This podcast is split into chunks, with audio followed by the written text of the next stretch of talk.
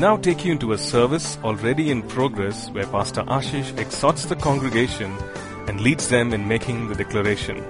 And right after this is a life-changing message for you. Say this out loud with me. This is God's word. This is God speaking to me. I am what God says I am. I can do what God says I can do. I will become everything God has promised. I'm saved, healed, delivered, redeemed. I'm blessed, victorious, prosperous, triumphant. I'm a minister of God, a servant of Christ, and a channel of His blessing to many people. I receive His word, I believe His word, and I live by His word. Christ is my master, and to Him I am in absolute surrender. In Jesus' name, amen. God bless you. You may be seated, please. If you have your Bibles, please turn with me to Ephesians chapter six. We're going to start with a couple of verses from the sixth chapter of Ephesians. And uh, we'll come back to this, this epistle. I want to read first of all from Ephesians chapter six. We'll read verses ten through twelve. Paul writes, he says, "Finally, my brethren, be strong in the Lord and in the power of His might. Put on the whole armor of God that you may be able to stand against the wiles of the devil. For we do not wrestle against flesh and blood, but against principalities, against powers, against the rulers of the darkness of this age, against spiritual hosts of wickedness in the heavenly places." This morning I want to spend some time talking to us about life's battles and about winning life's battles. In Ephesians chapter six, verses ten through twelve, the verses that we just read, Paul is encouraging us as believers, and he says, "Brethren, I want you to be strong in the Lord." You be strong. You do what you need to do to be strong spiritually, to be strong in God, and be empowered with the strength that He gives. Be empowered with the might that comes from Him. Be strong in the Lord and in the power of His might. And he says, put on the whole armor of God. For what reason? So that you can stand against all the wiles, against all the schemes, against all the devices of the enemy. And then he goes on to tell us, we're not fighting against flesh and blood. I mean, we're not engaging in a physical battle. But we're really involved in a spiritual battle against principalities, against powers, against rulers of darkness, against spirits of wickedness. So what he's awakening each one of us as believers, he's saying, you know, people, I want you to be strong in God and derive your strength and keep growing in this power that comes from God. And take on the whole armor of God so that you can stand, because there is an enemy out there who has all kinds of devices, all kinds of schemes, all kinds of ways and maneuvers in trying to destabilize you, in trying to come against you. So you need to be strong, because we are fighting a spiritual battle. And then he tells us that this enemy is very organized. There are principalities, powers, rulers of darkness, and spirits of wickedness. So we're fighting against a spiritual enemy, against demonic powers. Amen? So I want to spend some time talking about life's battles. The reality is all of us will have many battles to go through in life. It's just normal to be in the middle of a fight, in the middle of a battle. It's normal. Amen? So don't get all upset if you're saying, man, why am I in a battle? Why do I have to fight? It's normal to be in a battle as you're journeying through life as a believer. Now, just for our discussion or for our uh, meditation, if you will, this morning, I've tried to categorize life's battles into these four main areas. There is a battle for faith. There is a battle for faith. Secondly, there is a battle for purity. Thirdly, there is a battle for our spiritual inheritance. And fourthly, there's a battle for our destiny. There's a battle for faith. The devil You know, just because you are a believer and just because you made a decision to follow Christ doesn't mean that you will never have doubts concerning your faith in Jesus. The enemy will try to do something to rob you and rob me of our faith in the Lord Jesus Christ. There's a battle, a very basic battle, the battle for faith in Jesus. Then there is the battle for purity. If the devil cannot shake us in our faith, he's going to at least try to neutralize us by causing us to compromise in our lifestyle. There's a battle for purity. We'll talk about these things. And then there is a battle for our spiritual inheritance. If the devil cannot get you to compromise on a pure life, he'll try to hold back what is rightfully yours. Spiritual inheritance. So you got to contend for what is yours in Christ. And then there's a battle for destiny. To fulfill God's call on your life. To fulfill the very purpose for which God has kept you here on earth. Amen? So I want to talk about these things, and I want to come back to the book of Ephesians to just look at the background, the foundation that Paul laid in chapters one, two, and three before he could tell us in verse in chapter six that you're fighting against these principalities, powers, rulers of darkness, and spiritual wickedness. Before he could tell us you're in this battle, what kind of a foundation did he lay? We want to look at that and make that as a basis for which you and I can win life's battles. Let me just talk about the battle for faith. If you turn with me to First Timothy chapter one. You know, many of us make the wrong assumption that, you know, just because I'm a believer, just because I go to church, uh, just because I hear a lot of sermons, I'm strong in my faith and nothing is going to cause me to go astray from the faith. And that is indeed a very dangerous assumption to make. Because in this epistle, the first epistle of Timothy, Paul brings to our attention a couple of scenarios where people actually depart, stray, or shipwreck their faith. Look at these with me. In First Timothy chapter one, verses eighteen through twenty, Paul says, "This charge I commit to you, son Timothy, according to the prophecies previously made concerning you, that by them you may wage the good warfare, having faith and a good conscience, which some having rejected concerning the faith have suffered shipwreck." So saying, Timothy, you know, you're in a warfare. And I want you to do something. I want you to hold on to your faith with a good conscience. With a clear conscience. Which some having put away. Meaning some people have disregarded maintaining a clear conscience, and what has been the consequence? They have shipwrecked their faith. In other words, if you and I want to maintain our faith, we've also got to have a good, a good conscience. You've got to maintain a clear conscience. If you disregard a good conscience, Paul says these people can shipwreck their faith, destroy their own faith. We'll come back to this good conscience bit in a few minutes. Chapter four, verses one and two, Paul says, "Now the Spirit speaks expressly that in the latter times some will depart from the faith." They'll go astray from the faith. There's a battle for our faith. Why would they depart? "Giving heed to deceiving spirits and doctrines of demons, speaking lies and hypocrisy, having their own conscience seared with a hot iron." Once again, that issue of conscience.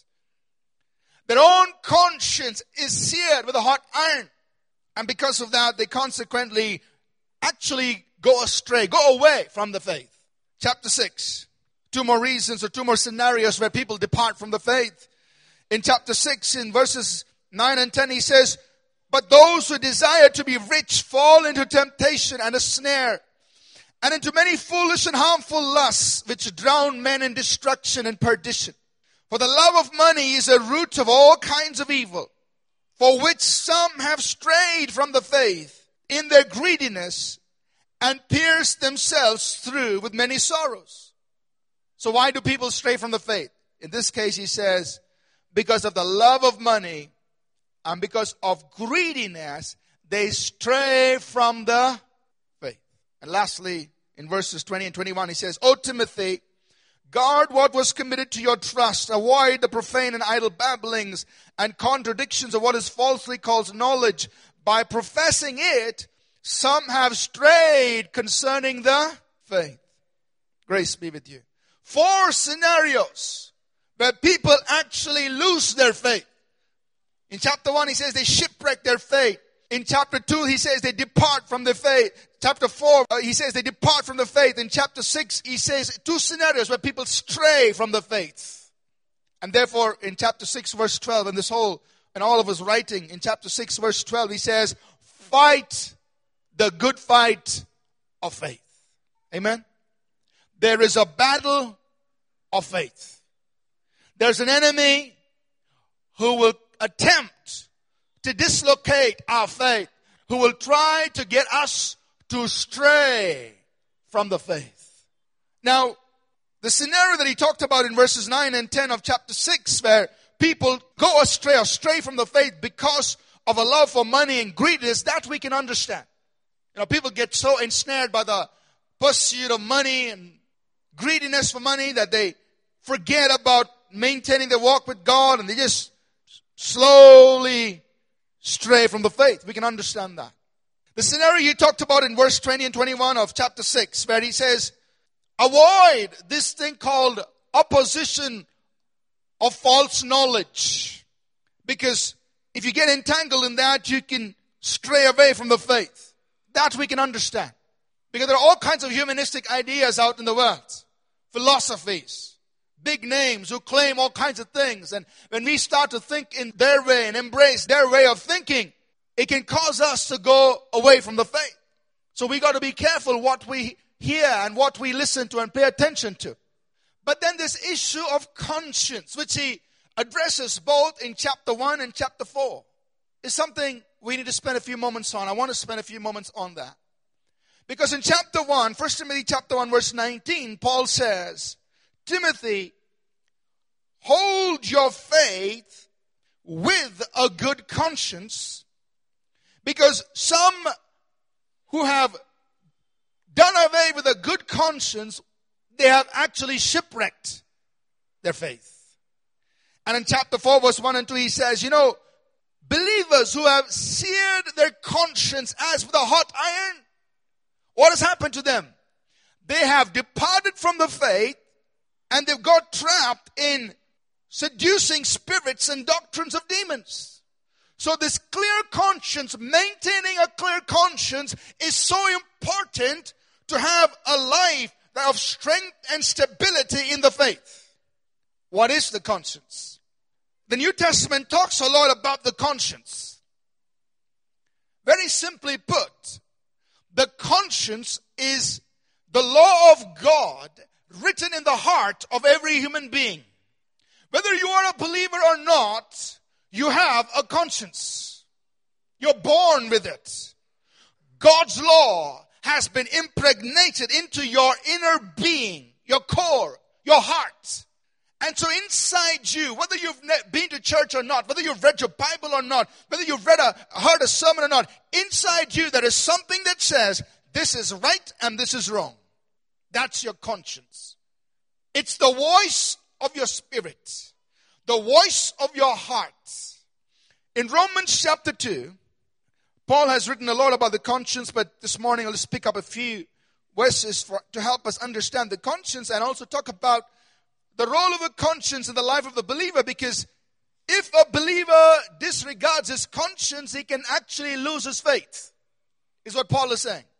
In Romans chapter two, verses fourteen and fifteen, Paul says, for when Gentiles, he's referring to the unbelievers, who do not have the law, by nature do the things in the law, these, although not having the law, are a law to themselves, who show the work of the law written in their hearts, their conscience also bearing witness, and between themselves, their thoughts accusing or else excusing them.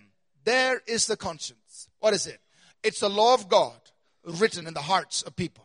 That's something inside them, within themselves, within them says, either excuses or accuses them. Something inside you that tells you this is right and this is wrong. That's the conscience. Amen?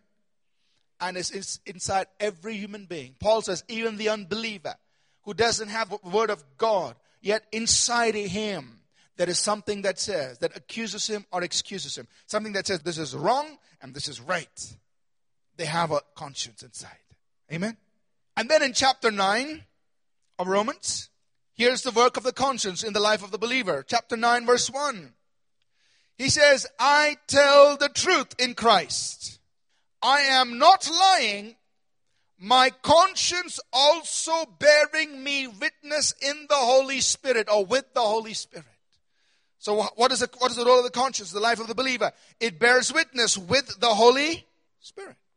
So a believer has two things inside him that is saying something is right and something is wrong. First, it's a, it's a conscience inside him. And second, it's the Holy Spirit.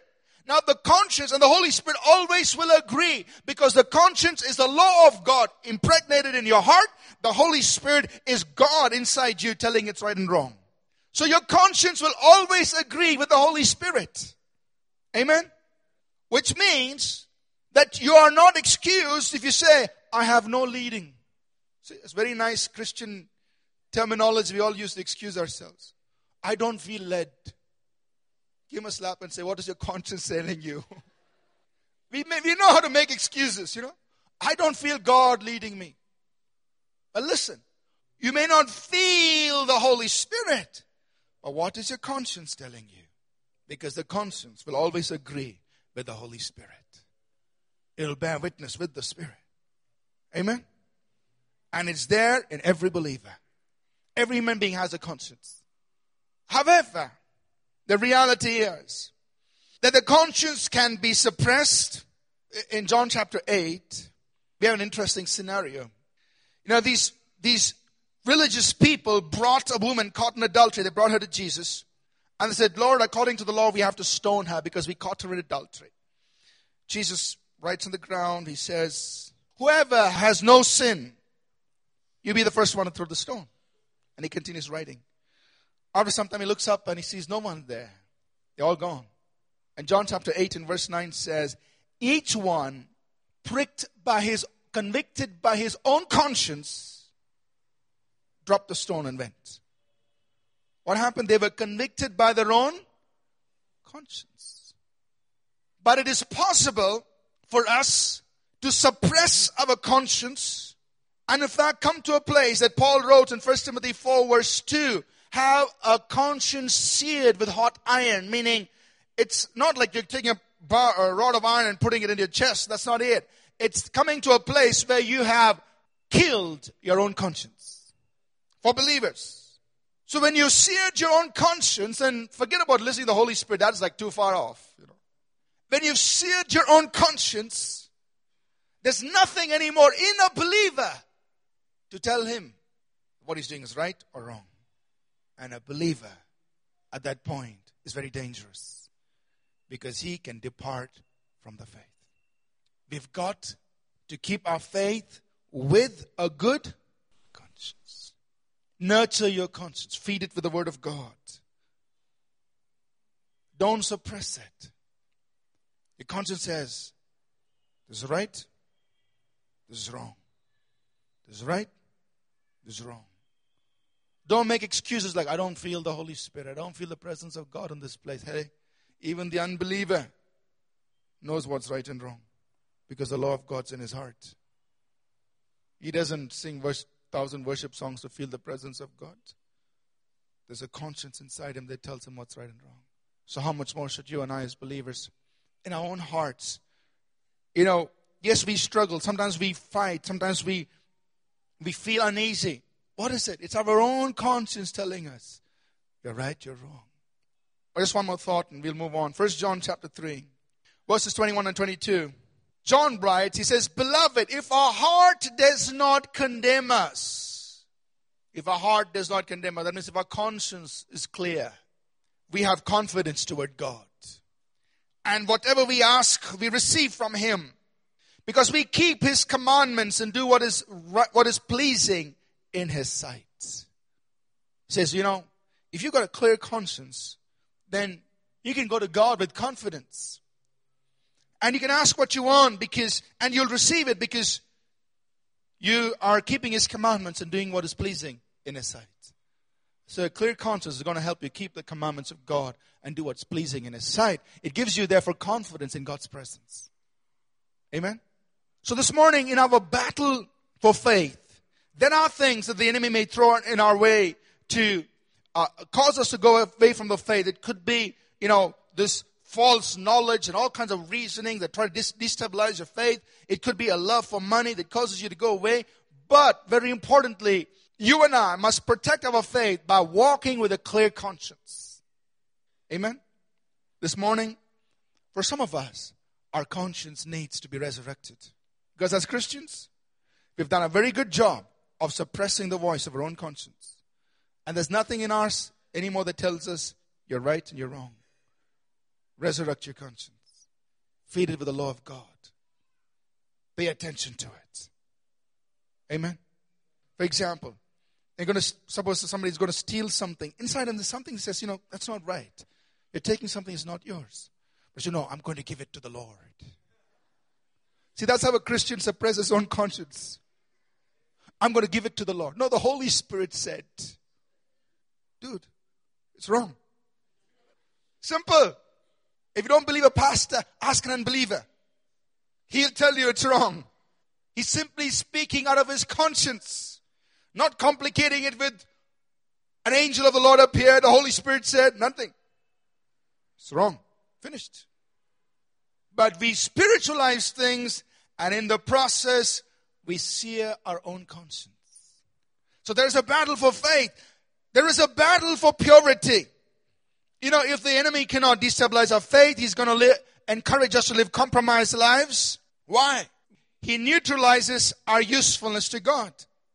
In uh, Second Timothy chapter two, verses nineteen, now through the first part of verse twenty-two.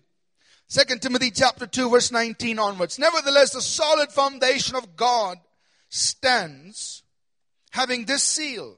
The Lord knows those who are His, and let everyone who names the name of Christ depart from iniquity. But in a great house there are not only vessels of gold and silver, but also wood and clay, some for honor and some for dishonor. Therefore, if anyone cleanses himself from the latter, that is, from whatever is dishonorable, he will be a vessel for honor, sanctified and useful for the master, prepared for every good work. Flee also youthful lusts. Paul is saying, look, God's stand is very clear. Let those who name the name of Christ depart from sin. He says, if anyone will cleanse himself, whatever is dishonorable, then he will be a vessel of honor, set apart and fit for the master's use, prepared for every good work. Meaning, if you and I want to be useful in God, purity is not an option. Amen? So here's the second battle, the battle for purity. The enemy will encourage us to live compromised lives so that it diminishes our usefulness for the kingdom of God. And I'm not talking about the big sins. You know, I don't smoke. I don't chew pan. Sometimes I chew gum. I, uh, I mean, you know, I'm not, I'm not talking about all those external things that we get so hung up about. Very often the enemy uses little things, small things, to neutralize us. You know, if a pot of water has a small leak, it's still leaking. One day, it's going to become an empty vessel. We think, well, it's just a small leak. It's okay. No, no, no, no, no. Even a small leak is going to make you empty one day. So there's a battle for purity. And you and I must make a determined choice that, look, I want to be a vessel of honor that God can use. The third is a battle for our spiritual inheritance, which means God has blessed you with every spiritual blessing. Every blessing from heaven is yours. Healing is yours. Success is yours. Prosperity is yours. Triumph and victory is yours. It's provided in the Word of God as part of His promises. But then there's an enemy that comes to steal, kill, and destroy. He tries to interject His works in every area, in different areas of our life, trying to destroy. And you and I must stand up and fight for what is our spiritual inheritance. Amen? And there is a battle for our destiny. Right there in Second Timothy chapter four and verse seven, Paul says, I have fought the good fight. I have finished the race. I have kept the faith. So he won the battle for, of faith. He kept the faith till the very end. He was also able to finish his destiny. I have finished the race. I've completed my destiny. What God called me to do, I finished it. There's a battle for your destiny. If the devil cannot win the battle for faith, if he cannot win the battle for purity in your life, if he cannot win the battle to keep you off of your spiritual inheritance, if he still succeeds in keeping you from your destiny, you've still lost that bit of value of being here on earth. True, you've kept your faith. True, you lived a good life. True, you've been successful, but you've not fulfilled the call of God. So there's a battle for God's call on your life, for your destiny. Amen? So Paul says, going back to Ephesians six ten that we read in the beginning, Paul says, be strong, brothers. Be strong in the Lord. Derive your strength from God. And put on the whole armor of God so that you can stand, because there's an enemy there. But before he could get to chapter six, there are some things, there's a foundation he laid in chapter one, two, and three, which is what I want us to look at and then close. In what context are we fighting? In what context are all of life's battles happening? How must we perceive the battles that we are going through currently? In Ephesians chapter one, I'm just speaking of these verses to give us the context in which life's battles are happening. How we must approach these battles for our faith, purity, our spiritual inheritance and our destiny. In chapter one of Ephesians, Paul says, talking about these principalities and powers and rulers of darkness and spirits of wickedness. In chapter one, verses twenty and twenty-one, Paul says that, talking about God and the work which he worked in Christ when he raised him from the dead and seated him at his right hand in the heavenly places, far above all principality and power and might and dominion, and every name that is named, not only in this age, but also in that which is to come. And he put all things under his feet and gave him to be the head over all things to the church. So what did Paul say right there in chapter one? He said, Jesus Christ has been raised from the dead and he's seated on the highest throne. But all of these principalities and powers and demonic spirits all underneath his feet. And he is in this position for the church. What's the context in which we are fighting? Number one, we are fighting an enemy that has been conquered. Amen? We are fighting an enemy that has been conquered, that has been defeated. So when you're fighting your battles, whether it's a battle for faith or purity or a spiritual inheritance of your destiny, understand that the enemy that's coming against you is really an enemy that has already been defeated. Christ has conquered it, conquered the enemy, and is seated on the highest throne with all of these principalities, powers underneath his feet, and he's there for the church. The second thing that Paul brings out in chapter two, he says about you and me, verses four through six, he says, but God, who is rich in mercy, because of his great love with which he loved us, even when we were dead in trespasses, he made us alive together with Christ. By grace you have been saved. And he raised us up together and made us sit together in the heavenly places in Christ Jesus. So the second context is this: you are seated with Christ in the heavenly realms, with all these principalities and powers and rulers of darkness and spirits of wickedness underneath your feet. So, this battle that you're going to fight in Ephesians six is in this context, that these demon spirits are really under your feet and you are fighting from a place of victory. You are in a place of dominion and authority. Amen. You heard us say this many, many times. You're not contending for victory. You're contending from a place of victory. Amen. You have already been destined to win. John wrote it like this in First John chapter five, verses one and verse four. He says in First John chapter five, verse one, whoever believes that Jesus is the Christ is born of God. And then in verse four, he says, in First John five, verse four, he says, whoever is born of God overcomes the world. See, the case is settled. You are an overcomer. Whoever is born of God overcomes the world. You are an overcomer. So when you're facing your battles, face them knowing this. My Jesus has conquered every devil that's coming against me. Second, every devil knows they're underneath my feet.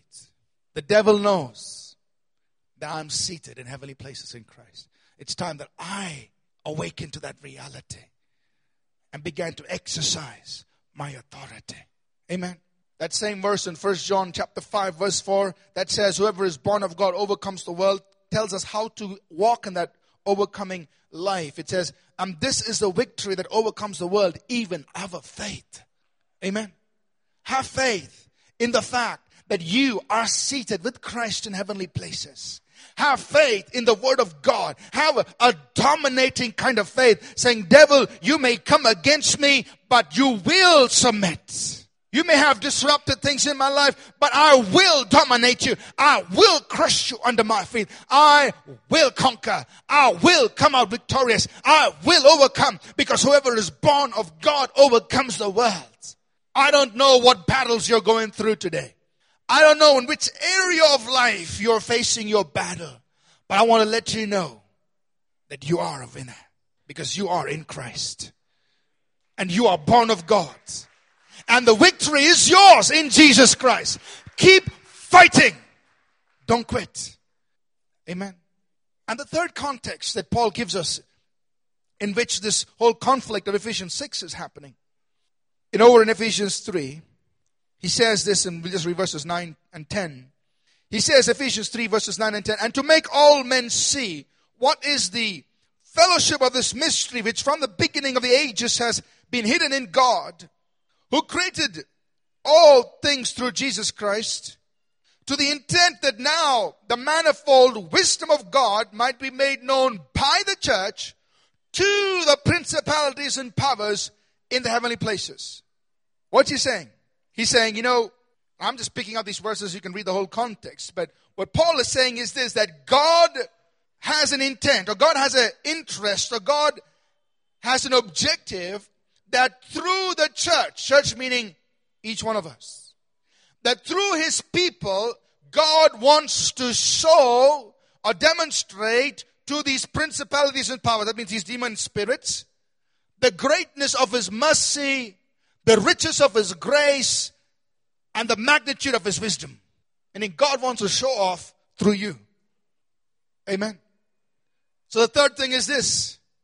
God wants to be glorified through your life. David put it like this.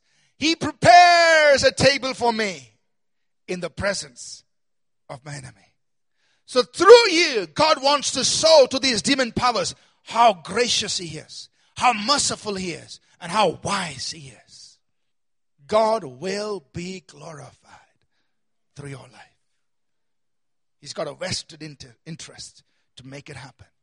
In Second Corinthians chapter two, verse eleven, Paul says, talking about the devil, he says, we are not ignorant of his devices, lest Satan should get an advantage of us.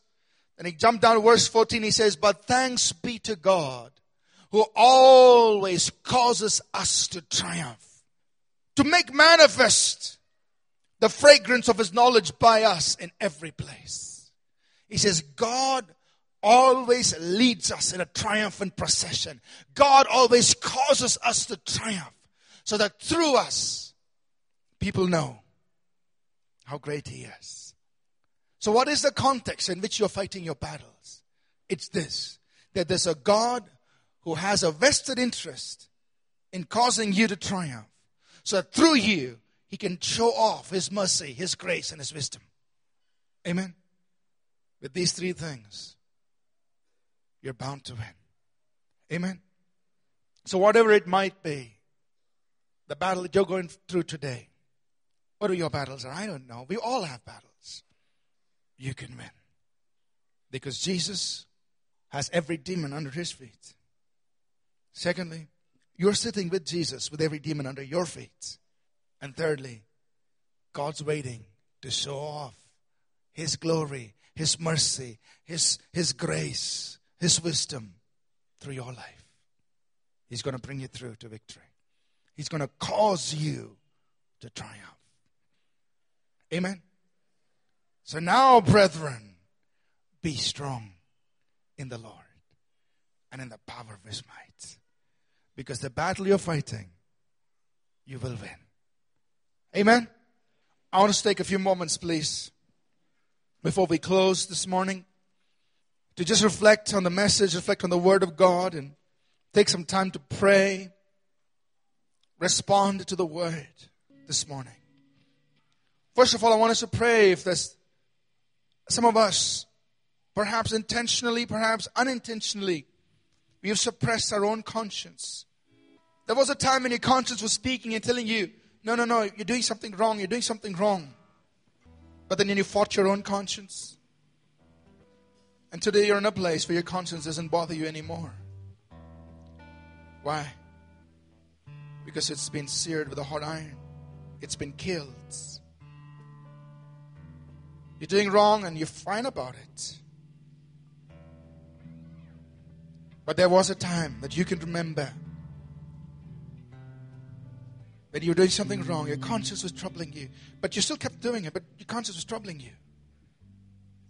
Some of us yielded to the voice of a conscience and we came back and to what was right. But there could be some of us who didn't do that.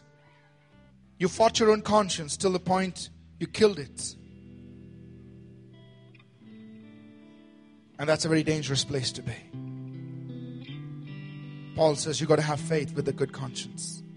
Otherwise, there are chances you can shipwreck your own faith. There are chances you can depart from the faith and get into all kinds of seducing spirits and doctrines of demons and all kinds of things. I wonder if there's anyone here this morning who needs to pray a prayer and say, God, revive my conscience.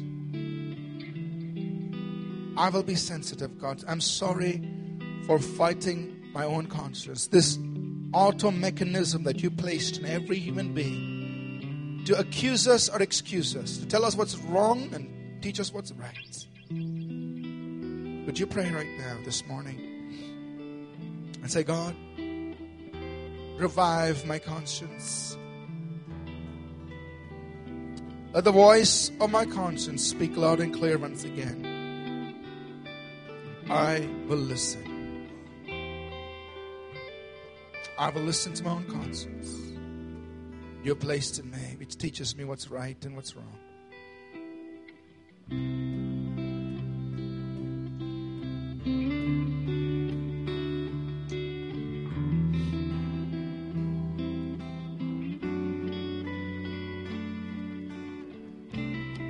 This morning, I just want to encourage you To, tra- to strengthen yourself in God. Because all of us go through battles in different areas of life.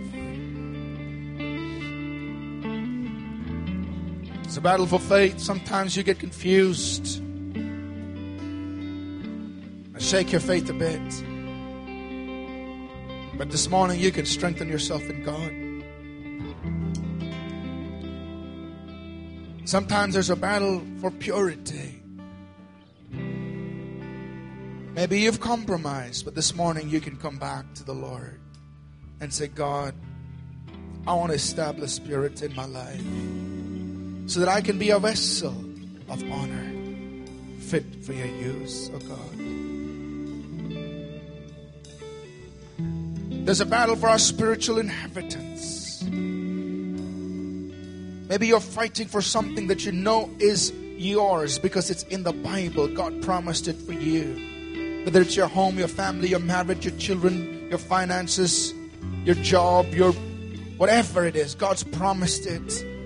You're fighting for it. The battle might seem long. The battle might seem hard. Sometimes it might even seem like you're on the losing side. But I want to encourage you. Your battle is from a place of victory. You're already on the winning side. Jesus has already won your battle for you.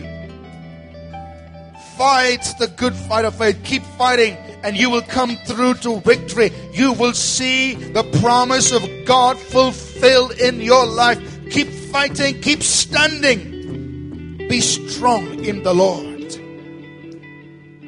Put on the armor of God so that you can stand. Just keep standing. Just keep standing. Just keep standing. Just keep standing. Maybe it's a battle for the call of God, for your destiny. Man may have come against you. The devil may have come against you, trying to rob you of your destiny and God's. But stand. Stand. God will cause you to triumph. God will show off His mercy, His grace, His wisdom through your life. Just stand.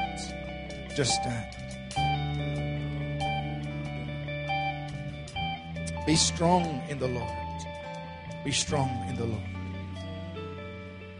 Be strong in the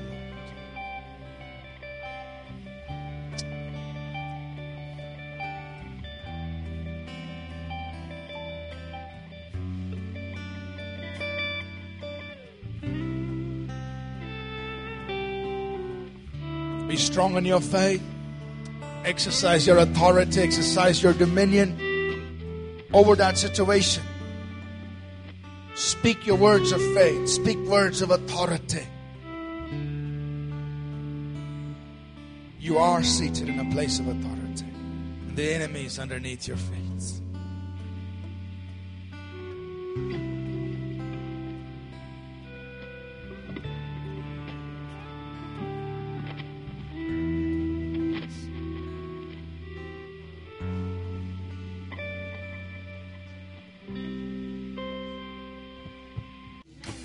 Father, in the name of Jesus, we pronounce, we declare your victory in each one of our lives, over every battle that we might be facing, over every area of our lives. We declare that we are born of God, and whatever is born of God overcomes the world. And this is the victory that overcomes the world, even our faith. And by faith we speak victory. We speak triumph in every area of our lives in the name of Jesus. God, I just thank you for causing each one of your people to come into a place of triumph, to come into a place of victory, oh God, and to advance in victory, Father. We just thank you in the name of Jesus. And everyone said, Amen. Amen. You are a victor. You are a winner. Now, before we close this morning, we want to take a minute to give an opportunity for anyone here this morning who may not know the Lord Jesus Christ. Maybe it's your first time in church. Maybe you've been in church many times before, but you've never received Jesus Christ into your life. The Bible says, if you have Jesus, you have life. If you do not have Jesus, you do not have life. So if you're not sure if Jesus Christ lives in you, and this morning you would like Jesus to come into your heart, forgive you your sins, and bring you new life, make you a child of God, and lead you on a path of victory. If you would like to do that and you've never done it before, I want you to pray this simple prayer with me. A prayer of invitation to receive Jesus Christ into your life. And those of you watching by television, if you've never done this before, you've never prayed a prayer to receive Jesus Christ into your life, I want you to pray this prayer with me. Right where you are. Just repeat this after me right now. Say this with me. Lord Jesus, come into my life. Forgive all my sins. Make me a child of God. Lead me, Lord, into victory. From this day, you are my Lord. You are my Savior. And I will follow you. In Jesus' name I ask it. Amen. Let's close. Arise and shine, for your light has come, and the glory of the Lord has risen upon you. Though darkness covered the earth and deep darkness the people, but the Lord shall arise upon you, and his glory will be seen upon you. In Jesus' name. Amen. We trust that this message was a blessing to you. We'd love to hear from you. You can email us at contact at a p c w o dot org. Also visit our website w w w dot a p c w o dot org for additional resources. Thank you for listening, and God bless you.